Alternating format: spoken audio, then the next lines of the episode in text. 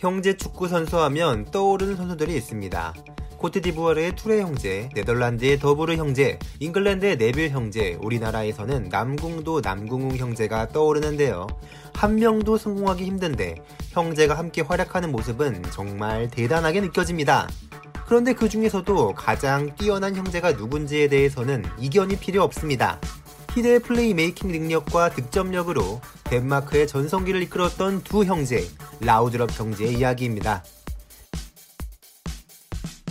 1964년 형인 미카엘 라우드럽이 덴마크 프레데릭스베르에서 태어났습니다.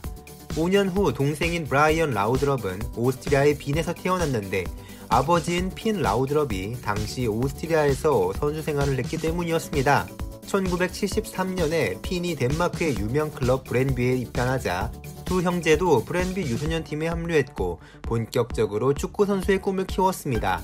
후에 아버지인 핀이 덴마크의 또 다른 명문 코펜하겐 팀으로 이적했을 때 형인 미카엘은 아버지를 따라 코펜하겐 유스팀으로 이적했고 동생인 브라이언은 브렌비에 남았습니다. 그래도 브렌비와 코펜하겐은 지리적으로 그렇게 멀리 떨어져 있지 않아서 가족들은 계속 함께 힘이 되어줄 수 있었을 것입니다. 핀이 코펜하겐에서 활약하는 동안 미카엘도 유스팀에서 좋은 활약을 보였기 때문에 잘하면 부자가 함께 경기를 뛸 뻔도 했습니다. 하지만 핀이 7980 시즌을 마지막으로 브렌비로 다시 이적했고 팀에 남은 미카엘은 1년여가 지난 8182 시즌에 코펜하겐에 데뷔했기 때문에 부자가 함께 뛰는 것은 아쉽게도 볼 수 없었습니다. 그래도 핀이 1981년에 2부 리그에 있던 브렌비를 승격으로 이끈 후 은퇴했고 이듬해인 1982년에 승격한 브렌비에 미카엘이 입단해 활약하면서 라우드럽 감독의 독특한 행보가 이어졌습니다. 미카엘 라우드럽은 브렌비에서 데뷔 전 두 골을 넣는 등 첫 시즌부터 재능을 마음껏 뽐냈고 리그에서 24경기 15골을 넣으며 팀 내 최다 득점자 및 리그 전체 득점 3위에 등극했습니다. 이런 미카엘의 활약에 갓승격한 브랜비는 리그 4위라는 우수한 성적을 거두었습니다. 득점은 3위지만 앞으로 희대의 플레이메이커가 될 미카엘이 득점 외에도 어떤 활약을 보였을지는 안 봐도 비디오였습니다. 결국 본격적으로 주전으로 뛴 첫 시즌에 덴마크 올해의 선수상을 받은 미카엘이었는데 이때 그의 나이 겨우 18살이었습니다. 순식간에 미카엘에게는 빅클럽들의 러브콜이 쏟아졌고 당대 최고의 전성기를 보내던 리버풀로 이적하기로 합의했습니다. 그런데 원래 3년 계약에 합의를 했음에도 2주가 지난 후에 리버풀이 말을 바꿔 4년 계약을 요구하자 미카엘은 이를 거절했고 마음을 바꿔 덴마크 역대 최고 이적료로 이탈리아 최강팀 유벤투스로 이적합니다. 이때 만약 붉은 제국 리버풀이 미카엘을 영입했더라면 팀은 더욱 엄청난 전성기를 누렸을지도 모르겠습니다.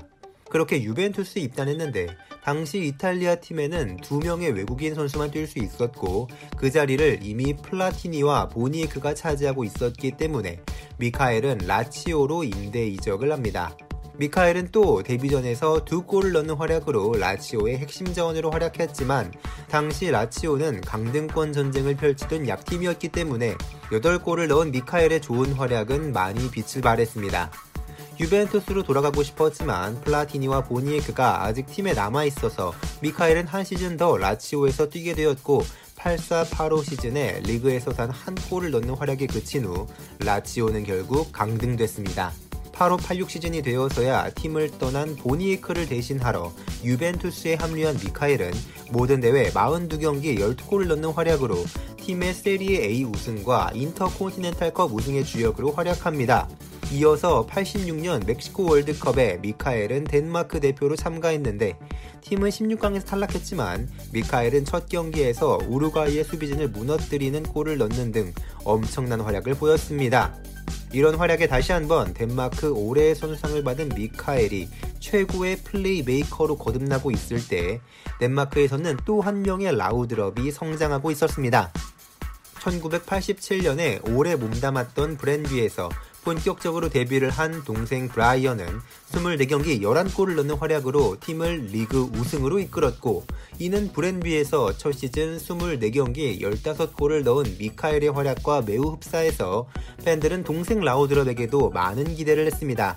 그러나 이후 두 형제는 잠시 활약이 주춤하게 되는데 동생인 브라이언은 브랜비에서의 활약이 기대에 못 미쳤으며 형인 미카엘도 약간의 부상에 시달리더니 은퇴한 플라티니의 공백을 메워야 한다는 특명을 성공하지 못했고 야심차게 새로 영입했던 리버풀의 전설 이안 러쉬와 함께 시너지를 내는데 실패한 후 번번이 우승에 실패하게 됩니다. 결국 두 선수는 이적을 통해 새로운 돌파구를 마련하는데 이게 신의 한 수가 됩니다. 미카엘은 바르셀로나로 이적한 후 요한 크루이프를 만났고 로날드 쿠만, 흐리스토 스토이치코프, 펩 과르디올라 등과 함께 드림팀을 꾸리게 되었으며 브라이언은 독일 분데스리가의 KFC 위르딩겐으로 이적한 후 좋은 활약으로 찬사를 받더니 1년 만에 독일 내 최고의 이적료로 명문 바이에른 뮌헨에 입단했습니다. 한편 이때 덴마크 국가대표팀에서는 엄청난 일이 일어나고 있었는데 스웨덴에서 열리는 유로 92 대회를 위해 미카엘과 브라이언 두 형제는 덴마크를 위해 열심히 뛰고 있었습니다. 하지만 덴마크는 예선에서 기대 이하의 활약으로 본선 진출에 실패했고 감독과의 마찰 끝에 덴마크에서 가장 뛰어난 선수인 두 형제는 대표팀을 떠나게 됩니다. 그런데 본선 진출팀인 유고슬라비아가 보스니아 전쟁이 일어나는 바람에 실격당했고 어부지리로 덴마크가 본선에 합류했습니다. 곧 두 형제는 대표팀으로 돌아오라는 부탁을 받았는데 형인 미카엘은 합류를 거절하고 동생인 브라이언만 유로 92 대회에 참가했습니다. 덴마크에게 아무도 기대를 하지 않았고 조별 예선 첫 두 경기에서 잉글랜드와 스웨덴을 상대로 1무 1패 그쳐 패색이 짙어졌습니다. 그러나 이후로 브라이언의 맹활약과 레전드 골키퍼 피터 슈마이켈의 선방쇼가 펼쳐지면서 프랑스를 꺾고 4강 토너먼트에 진출했습니다. 4강에서는 그 유명한 오렌지 3총사 루드 굴리트, 마르코 판바스텐, 프랑크 레이카르트가 이끄는 네덜란드를 승부차기 끝에 꺾고 결승에 진출합니다. 그리고 마침내 결국 결승까지 진출한 덴마크는 90년 월드컵 우승팀 독일까지 2대 0으로 꺾고 우승을 차지합니다. 덴마크의 우승은 2004년 그리스의 우승과 더불어 유로 대회 최고의 반전으로 기억되고 있으며 잠시나마 동생인 브라이언이 형인 미카엘보다 밝게 빛났던 순간이었습니다.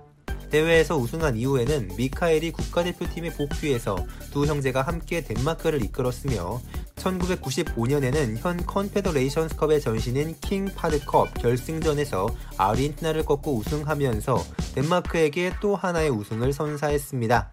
어쨌든 다시 돌아와서 유로 92 우승의 주역으로 떠오르는 등 선수로서 절정에 달한 브라이언이었지만 아쉽게도 소속팀은 그 상승세를 맞춰주지 못했습니다.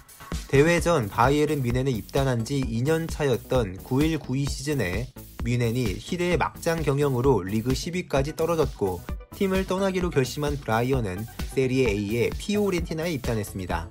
그런데 브라이언의 좋은 활약에도 피오렌티나는 아무도 예상 못한 강등을 당했는데 이 강등은 피오렌티나가 50년 만에 당한 강등이었습니다.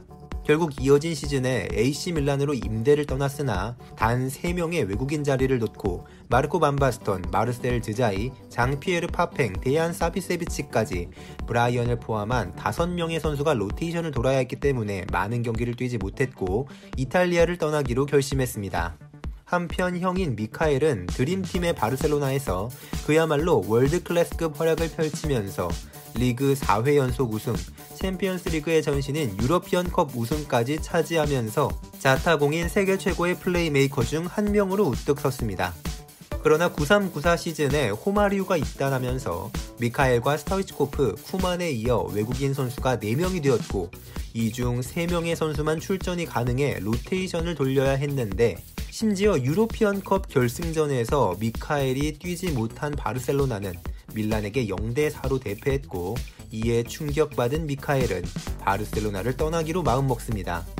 이 결승전이 끝난 후 밀란의 감독 파비오 카펠로는 미카엘 라우드럽은 내가 가장 무서워했던 선수였는데 그를 뺀 것은 크루이프의 실수였다라는 말을 했고 미카엘이 팀을 떠나겠다고 밝히자 과르디올라는 눈물을 흘리며 설득했지만 결국 마음을 돌리는데 실패했다고 합니다. 그렇게 두 형제는 또 같은 타이밍에 팀을 옮기게 되었는데 미카엘은 바르셀로나의 최대 라이벌 레알 마드리드로 이적해버리면서 팬들을 충격에 빠뜨립니다.